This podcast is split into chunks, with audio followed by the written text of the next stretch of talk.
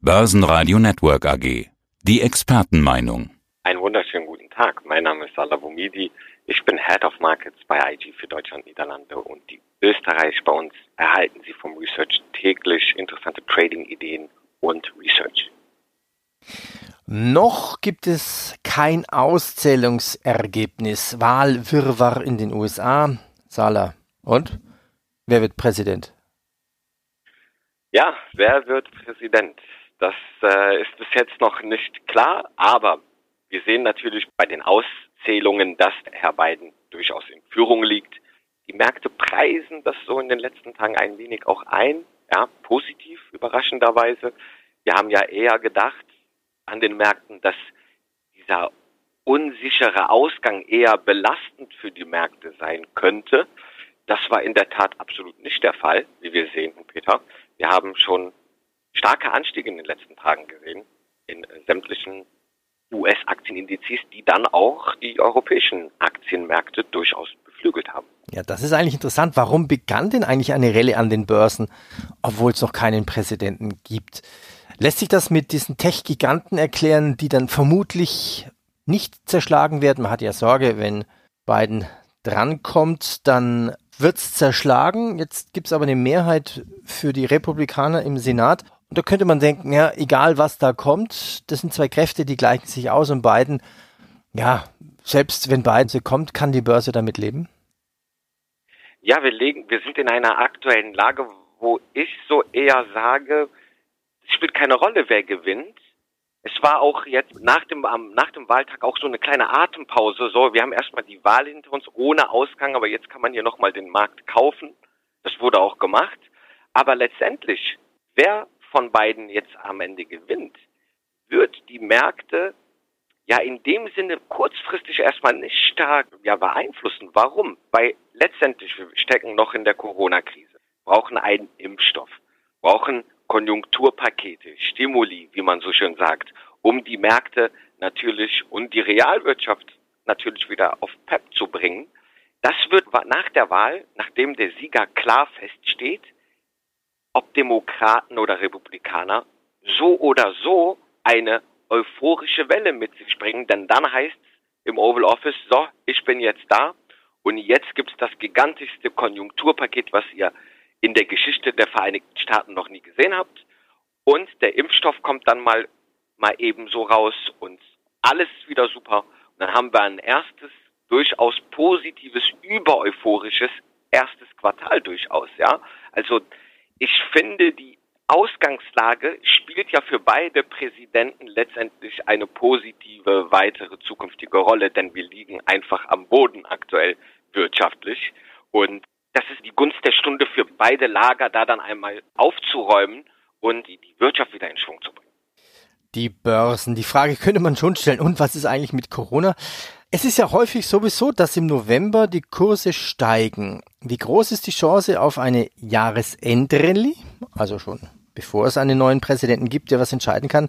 Trotz US-Wahl und Lockdown 2.0 im Prinzip Lockdown 2.0 rund um die Welt. Ja, wir sehen letztendlich allgemein, Wahljahre sind gute Aktienjahre. Das haben wir bis dato schon gesehen. Ja, die, die US-Aktienmärkte, die sind im Plus. Ja, also hätte man am 1. Januar einfach gekauft bis dato. Trotz Corona, ne, das, darum sage ich das nochmal, trotz Corona, trotz dieser ungewissen Phase liegen wir hier trotzdem an den Aktienmärkten performance-technisch im Plus. Die Jahresendrallye ist sozusagen äh, saisonal gesehen ein signifikanter, äh, ja, ein signifikanter Zeitraum, das Schlussquartal. Das sehen wir aktuell auch. Ja, das ist positiv. Und ich kann mir durchaus vorstellen, dass die Jahresendrallye weiterhin auch Impulse haben wird. Denn wir haben, auch wenn wir so starke Anstiege sehen, wir haben jetzt keine neuen Allzeithochs in den, äh, insbesondere im Nasdaq erreicht, obwohl wir den, den Index gerade in diesem Jahr kennen. Da wird ja ein Allzeithoch nach dem anderen äh, praktisch erreicht. Ich hatte einen schönen Kommentar gelesen. Der US-Präsident der Börse heißt Jerome Powell. Welche Rolle kann er denn wirklich spielen, selbst wenn es noch mehr Geld geben sollte, noch mehr Liquidität? Es ist eh schon so viel an der Seitenlinie. Das kann ja eigentlich nicht wirklich nochmal die Börse beflügeln. Ja, ich habe da auch Skepsis, denn jetzt sind die Staaten dran. Jetzt heißt Staatsausgaben zu generieren, Konjunkturpakete zu starten. Die geldpolitischen äh, Währungshüter, die haben schon ihren Tribut gezahlt. Und das ist auch so eine Art, ja, wenn ihr jetzt nicht startet, müssen wir nochmal die Geldpresse anschmeißen. Aber ob, wie du das schön sagst, ob das wirklich stark helfen kann, mag ich erstmal zu bezweifeln. Es sollten jetzt lieber Konjunkturpakete, staatliche Maßnahmen in Gang gesetzt werden, um die Wirtschaftserholung zu erreichen. Denn seien wir mal ehrlich, eine weitere Erhöhung der oder eine weitere Verstärkung der ultra-expansiven Geldpolitik, wo landet denn das Geld wieder? Das wird höchstens an den Aktienmärkten wieder auftauchen und nur ein Prozent der Bevölkerung wird letztendlich davon äh, profitieren und so kann es nicht weitergehen. Dann bringt das auch wiederum äh, ja nur wieder Skepsis und Unsicherheit. Bevor wir die Chartanalysen machen und die Indizes anschauen, lass uns noch ein bisschen philosophieren. Lockdown 2.0 oder Light, wie das jetzt heißt, dann macht man halt Lockdown 1.5 draus. Das macht ja kaum einen Unterschied. Lockdown 2.0, ist das eigentlich auch logischerweise dann eine Rezession 2.0? Beziehungsweise eine Verstärkung der Rezensionsfaktoren, dass wir jetzt erst recht eine Rezension eigentlich vor uns haben. Es gibt Ökonomen, die sagen, nein, es ist noch nicht so. Andere wiederum sagen definitiv ja, wir stecken in einer Rezension und mit der Frage, die du gerade sagst, sage ich als Antwort definitiv jetzt erst recht. Ja, weil das sind Time Lags, die wir auch sehen, weil die Insolvenzen, die jetzt nochmal durch einen Lockdown Light oder 2.0, die jetzt noch kommen werden, die kommen erst alle im nächsten Jahr ja, Anfang des nächsten Jahres oder beziehungsweise oh. schon in diesem Zeitraum. Und dann wäre natürlich die Frage, wie reagiert die Börse? Also du sagtest ja vorhin, okay, wenn der Präsident kommt, dann gibt es das größte Rettungspaket aller Zeiten oder, oder Konjunkturpaket. Bisher hatten wir eine schöne V-Entwicklung an den Börsen. Wäre das nicht logisch, dass sich das an der Börse so entwickelt wie nach der Lehman-Krise? Da gab es ja auch runter V und dann hat sich doch als W entwickelt. Wäre das auch möglich?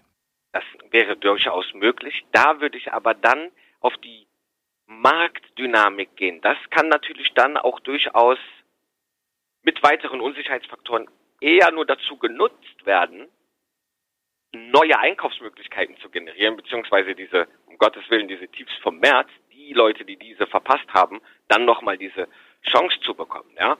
Ich war eh von Anfang an auch in unseren Interviews bereits Anfang des Jahres, äh, beziehungsweise zum Ausbruch der Corona-Krise nicht davon überzeugt, dass wir eine V-Formation letztendlich erreichen werden, sieht jetzt ungefähr danach aus. Aber wir sehen ja auch, also charttechnisch kann man es sehr schön sehen, dass wir leicht in so einen Weg gehen, ja. Und äh, eine kleine Korrektur, das ist durchaus bei diesen sehr stark gestiegenen und Peter hohen Volatilität immer noch durchaus möglich. Beim S&P 500, wenn wir jetzt gleich in die Charttechnik gehen, mal eben runter auf die 3400, 3300, gar 3250. Das ist bis dato auf jeden Fall möglich und würde nicht bedeuten, dass jetzt die herbe Korrektur ankommt, sondern ganz im Gegenteil, dass wir dann uns vielleicht eher doch auf diese W-Formation vorbereiten sollten. Okay, ja, machen wir gleich weiter mit der Charttechnik S&P. Also Nasdaq 100 gestern durchgestartet, plus 2,5 Prozent. S&P 500 fast 1 Prozent im Minus. Wo stehen beide charttechnisch und wie lässt sich da beide dieser Unterschied der beiden Indizes erklären? Vielleicht erstmal zu den Gemeinsamkeiten, die beide auf jeden Fall charttechnisch gerade zeigen. Wir sehen seit September, dass wir immer tiefere Tiefs letztendlich bilden. Das ist auch vielleicht ein Befürwortungsfaktor für die These von dir, dass vielleicht durchaus jetzt erstmal leicht übergeordnet eine kleine Korrektur hier eintreten kann, eine Art W so, sozusagen sich rauskristallisieren kann. Vorsichtig aber, denn vorzeitig tendiert der Nasdaq, tendiert auch der S&P 500 über wichtige Glättungslinien, die immer wieder als Kaufsignale äh, gedient haben seit Mitte März. Wir konnten wichtige Glättungslinien immer wieder im 55 exponentiell gleitenden Durchschnitt. Immer wenn dieser getestet wurde, haben wir sehr schöne Kaufimpulse gesehen.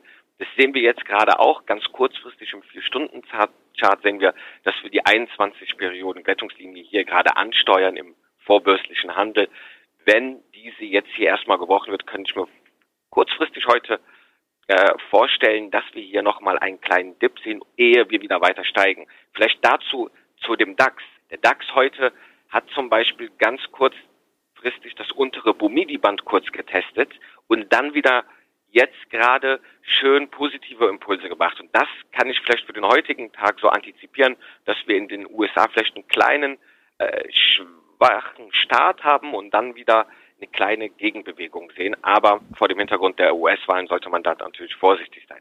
Ja, man, muss ja, man muss ja beim DAX vielleicht für die Hörer auch noch dazu sagen, also seit Montagabend hat der DAX über 1000 Punkte hinzugewonnen, von 11.557 auf heute Morgen 12.568. Jetzt etwa ein Prozent im Plus, also wieder bei 12.436 momentan so bei meinen Zahlen. Mein Kurs ist etwa 15 Minuten verzögert hier. Ja, da sieht man dass da auch noch natürlich äh, die Musik spielt. Vielleicht noch mal kurz zu den Unterschieden beim äh, Nasdaq und S&P 500 gegenwärtig. Die Beschleunigungskraft, wenn wir das so physikalisch versuchen zu beschreiben, ist im Nasdaq natürlich wesentlich stärker als im S&P 500, ja. Und da ist dementsprechend auch die Fallhöhe größer. Man sollte mal überlegen, wenn wir vor dem Hintergrund Konjunkturpakete, Realwirtschaft wieder ankurbeln, würde bedeuten, dass auch zyklische Werte dementsprechend vielleicht auch wieder nachgefragt werden. Heißt auch diese für mich gerade ein bisschen verzerrte Marktkapitalisierung oder diese verzerrte Gewichtung der Marktkapitalisierung auf eine Handvoll Aktien, die letztendlich diesen Aktienindex und auch andere treiben, dass wir hier vielleicht eine Vernunft bald sehen, beziehungsweise eine Diversifikation, die letztendlich einen Index ausmacht, hin wieder zu zyklischen Werten, die jetzt einfach links liegen gelassen wurden, insbesondere, und da der Unterschied, insbesondere im S&P 500.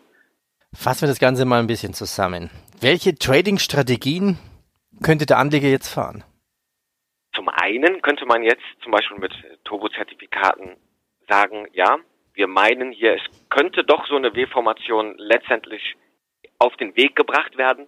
Könnte man sich zum Beispiel mit Put-Zertifikaten natürlich überhalb der am besten neuen Allzeithochs, die wir erreicht haben im September, nach unten hin positionieren. Auf der anderen Seite, wenn man sagt, ja, Konjunkturstimuli, Euphorie wird es definitiv nach der Wahl geben. Es geht hier auf neue Allzeithochs hinaus. Gegebenenfalls kommt noch ultra expansive Geldpolitik noch hinzu, die das noch befördert. Dann könnte man mit den Tiefs, die wir im Mitte März jetzt mal einfach sicher äh, hatten, von dort aus in auf weiter steigende Kurse mit partizipieren und diese Kursanstiege für sich nutzen. Sada, ich danke dir für deine Einschätzungen. Börsenradio Network AG, das Börsenradio für Broker.